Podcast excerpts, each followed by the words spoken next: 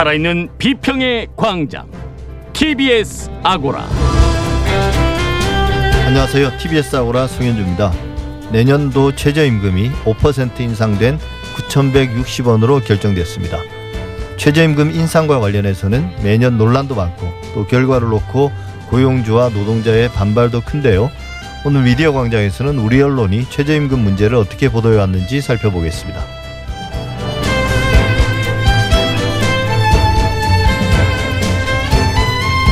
OECD가 2년마다 국가 신뢰도를 조사해서 발표하고 있는데요. OECD 국가 중 우리나라 국민의 국가에 대한 신뢰도 수준은 낮은 편입니다.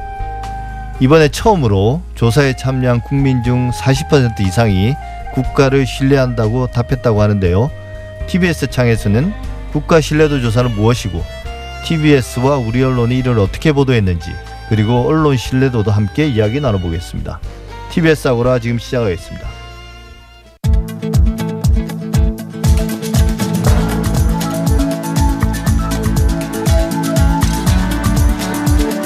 미디어 브리핑 금준경 미디어 오늘 기자 나와 있습니다. 안녕하세요. 네, 안녕하세요.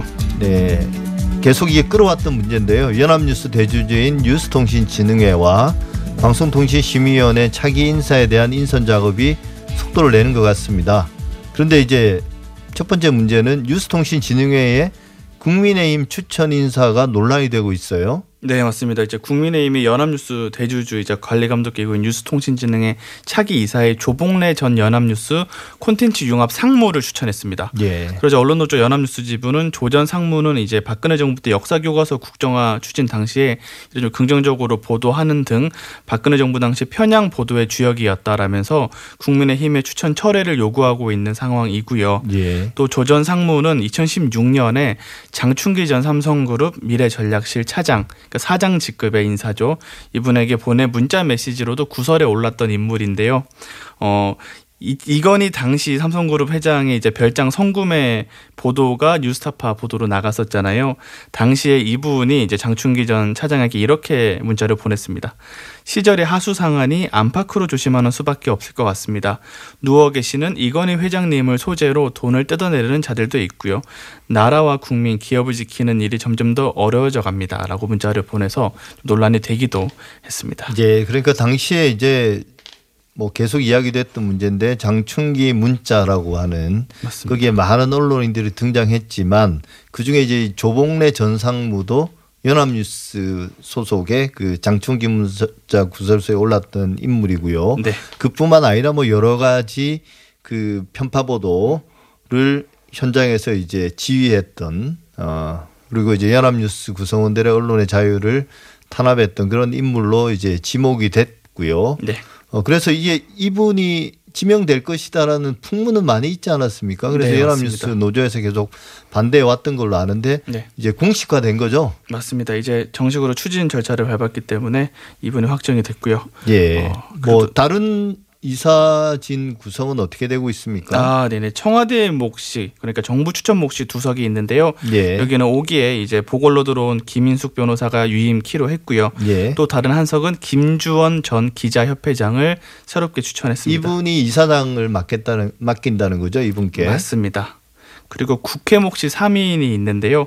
박병석 국회의장이 전종구 전 중화일보 중부사업본부장을 더불어민주당은 이준환 인천대 교수를 추천했습니다. 한국신문협회는 강홍준 현 신문협회 사무총장. 이 경우는 거의 뭐 당연직으로 계속 추천이 돼 왔죠. 신문협회는 어, 사무총장을. 맞습니다. 예. 신문협회 사무총장이 이제 중앙일보 기자 출신인 인사고요. 예. 또 한국방송협회는 임흥식 MBC CNI 대표 이사를 추천했습니다. 예, 뭐 뉴스통신진흥회는 그렇고요. 방송통신심의위원회는 지금 일단 정부 여당만 추천을 했다고 하네요. 네, 맞습니다. 총 위원이 9명 가운데 정부와 여당 몫이 이제 6명 있는데요. 6명에 대한 추천이 마무리가 됐습니다. 청와대는 정부 몫으로 정현주 전 KBS 사장과 옥시찬 전 방송문화진흥의 이사, 김유진 전 민주언론 시민연합 사무처장을 추천했고요. 더불어민주당은 윤성옥 경기대 미디어 영상학과 교수를 추천했고 또 박병석 국회의장은 이광복 전 연합뉴스 논설주간, 민주당 원내대표는 정민영 법무법인 덕수 변호사를 추천했습니다.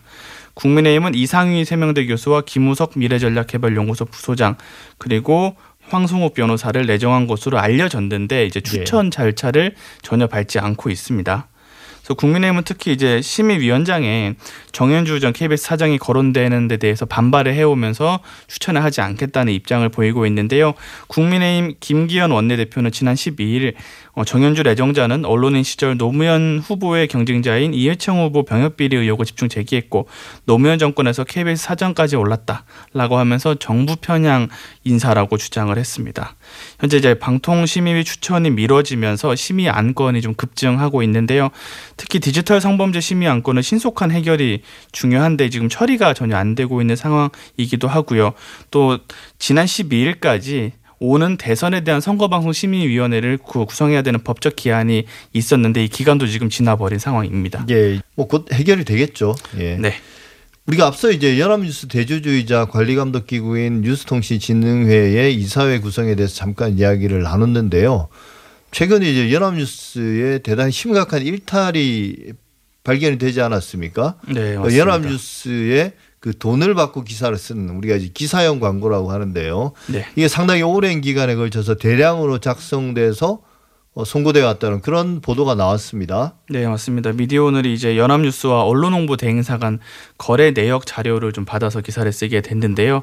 어, 연합뉴스는 홍보 대행사를 통해서 이제 기사형 광고 혹은 포털에서는 기사로 위장한 광고라는 명칭을 쓰더라고요. 이 기사들을 이제 포털에 대대적으로 전송해 왔습니다.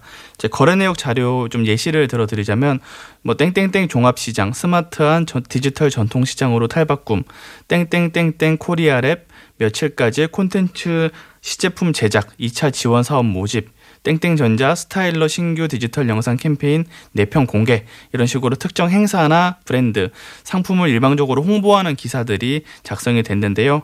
또 다른 홍보대 행사가 기업에 배포한 언론 홍보 제안서를 보니까 연합뉴스 기사 상품이 등장을 하는데 이 제안서를 보면 연합뉴스에 보도 자료를 보내고 이걸 기사로 만드는데 건당 16만 원이다라고 예. 소개를 하고 있습니다. 사실 이런 식으로 기사를 쓰는 경우가 사실 어제 오늘의 일은 아니기는 한데요. 다만 엄연히 이제 기사와 광고를 분리하게 한 신문법 위반이 좀 분명히 있고 또 연합뉴스는 다른 언론사와는 좀 달리 이제 어, 공영 언론으로서 혹은 일종의 공공기관 으로서 역할을 하고 있는데 우리가 흔히 공영 언론이라고 부르는 언론 중에서는 이런 행위를 어, 개인의 일탈이 아니라 언론사 차원에서 대대적으로 벌인 경우는 없었기 때문에 더 주목을 하게 됐습니다. 예, 그러니까 이게 엄연한 신문법 위반이긴 하지만 네. 실제로 광범위하게 퍼져 있는 거기 때문에 뭐라고 그래야 될까요? 불편하지만 뭐 현실로 네. 인정해 줄 수밖에 없다 하더라도 그럼에도 불구하고 정부로부터 공적 지원을 1년에 300억 내외를 받는 연합뉴스까지 네. 이렇게 하는 건 심각한 문제인 거죠. 네. 근데 이게 사실 또 연합뉴스의 기사형 광고 작성자가 명백한 것이 네. 한 명이 이걸 다 했다면서요. 네, 맞습니다. 이제 어 제가 언론 홍보 대행사 쪽을 취재를 했을 때 이제 거래 내역 상에 등장하는 기사들이 이제 몇 건 있는데 그 기사들을 보면 작성자가 한 사람이었거든요. 예. 박땡땡으로 돼 있는데 근데 포털 사이트 네이버에서 이제 연합뉴스 어 관련된 기사를 어 가운데 이제 박땡땡이 작성한 기사만 별도로 집계를 해보니까 2019년 10월 31일부터 2011 2021년 7월 5일까지 거의 2년 가까이 동안 기업 등의 행사 상품 등을 홍보한 기사만 이제 2천여 건을 작성한 것으로 집계가 됐는데요. 근데 물론 이들 기사가 모두 돈을 받고 내보낸 것인지는 확인하지는 못한 상황인데, 근데 여기서 의심이 들었던 거는 연합뉴스의 정식 기자라면 이제 일관되게 몇 년 동안 출입처 교체나 이런 것도 없이 홍보 기사만 썼다는 게 좀 말이 안 된 것 같다 생각이 들었고, 예. 또이 이름을 검색해봤을 때 다른 기자들과는 다르게 메일 주소를 기사에 써놓지 않았고요.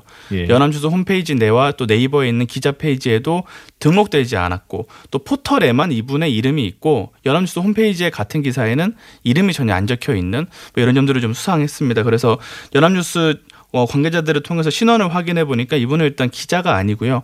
또 무엇보다 보도 부문 우리가 흔히 보도 본부나 편집국이라고 하는 보도 부, 보도 부문에서 일하는 분도 아니고요. 홍보 사업팀 소속의 임시직 사원이었습니다. 이분의 업무가 정확히 명시가 되어 있는데요. 사내 인트라넷에 보도자료 편집 업무 담당자 로 돼 있고요. 실제로 이분이 채용될 당시의 채용 내용 역시도 기사 작성이나 이런 게 아니라 보도자료 편집 담당자를 채용한 내용도 저희가 확보를 했습니다. 그래서 이제 어 기사나 취재에 대한 업무를 하는 분이 좀 아니었기 때문에 저희가 연합뉴스에 기사형 광고에 대한 입장과 더불어서 이 사람이 기자 byline을 달고 2천여 건 넘게 쓴 기사들이 있는데 이것들은 모두 어떻게 만들어지게 된 기사냐라고 물었는데 저희가 처음 취재를 했을 당시에 연합뉴스가 어 기사를 좀 안 썼으면 좋겠다 이런 취지로 말을 했고 저희가 입장을 요구하니까 다음 날에 미디어 오늘에 대응하지 않기로 했다라는 입장을 밝히기도 했고요. 실제 이제 기사가 나오자 다음 날부터 이제 박땡땡 이름으로 포털에 내보낸 홍보성 기사 2천여 건이 지금 전부 삭제된 상태입니다. 예, 그러니까 연합뉴스의 박아무개 씨는 별 잘못이 없는 거죠. 그렇죠. 네. 그분은 이제 임시직 직원으로 채용이 돼서 어, 지시하는 업무를 했을 뿐이고 네. 스스로가 어떤 기자라고 생각하지도 않고 기자로 채용된 것도 아니니까요. 네. 결국은 이제 이 업무를 시키고 그걸 통해서 어떤 수익을 올린 연합뉴스 최종적으로 연합뉴스 경영진이 책임질 책임질 문제인데 네. 어 사실은 그 연합뉴스도 이제 공영 언론이고 네. 어찌 보면 넓은 의미로는 공공기관인데 공공기관이 자신의 잘못이 뭔가 드러났을 때 여기에 대해서 일절 대응하지 않기로 했다.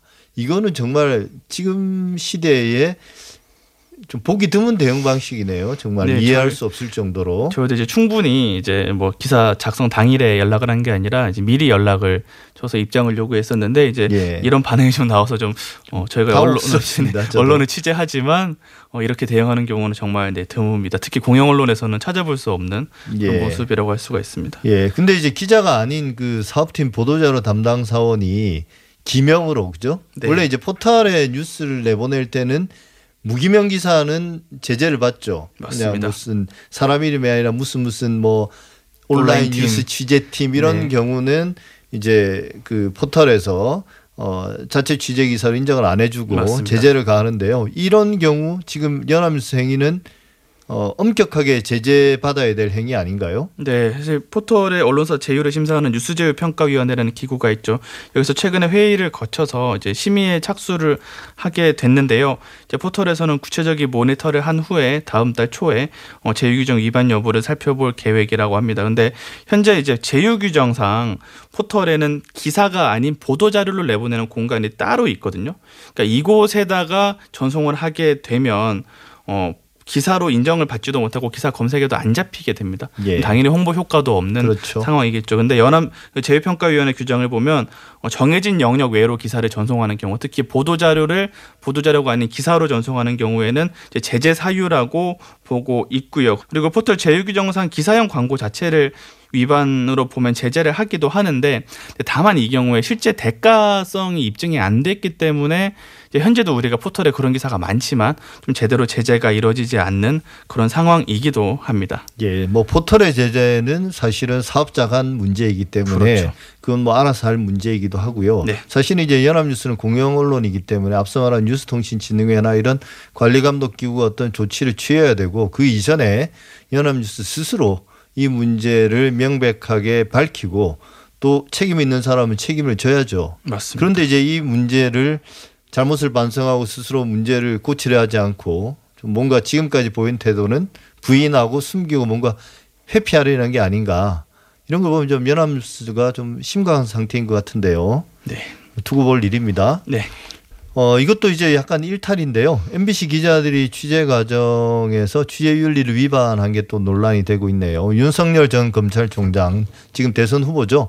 네. 부인인 김건희 씨 논란이 되고 있는 박사학위 논문 지도 교수를 취재하는 과정에서 경찰을 사칭했다고 하네요. 네, 맞습니다. 지난 이제 10일에 알려진 사실인데 양아무개 MBC 기자 그리고 소아무개 이제 MBC 취재 PD 두 명이 지난 8일 윤 전 총장의 부인인 김건희 씨 박사학위 논문을 지도한 전 아무개 교수를 취재하는 과정에서 경찰을 사칭한 사실이 드러났는데요.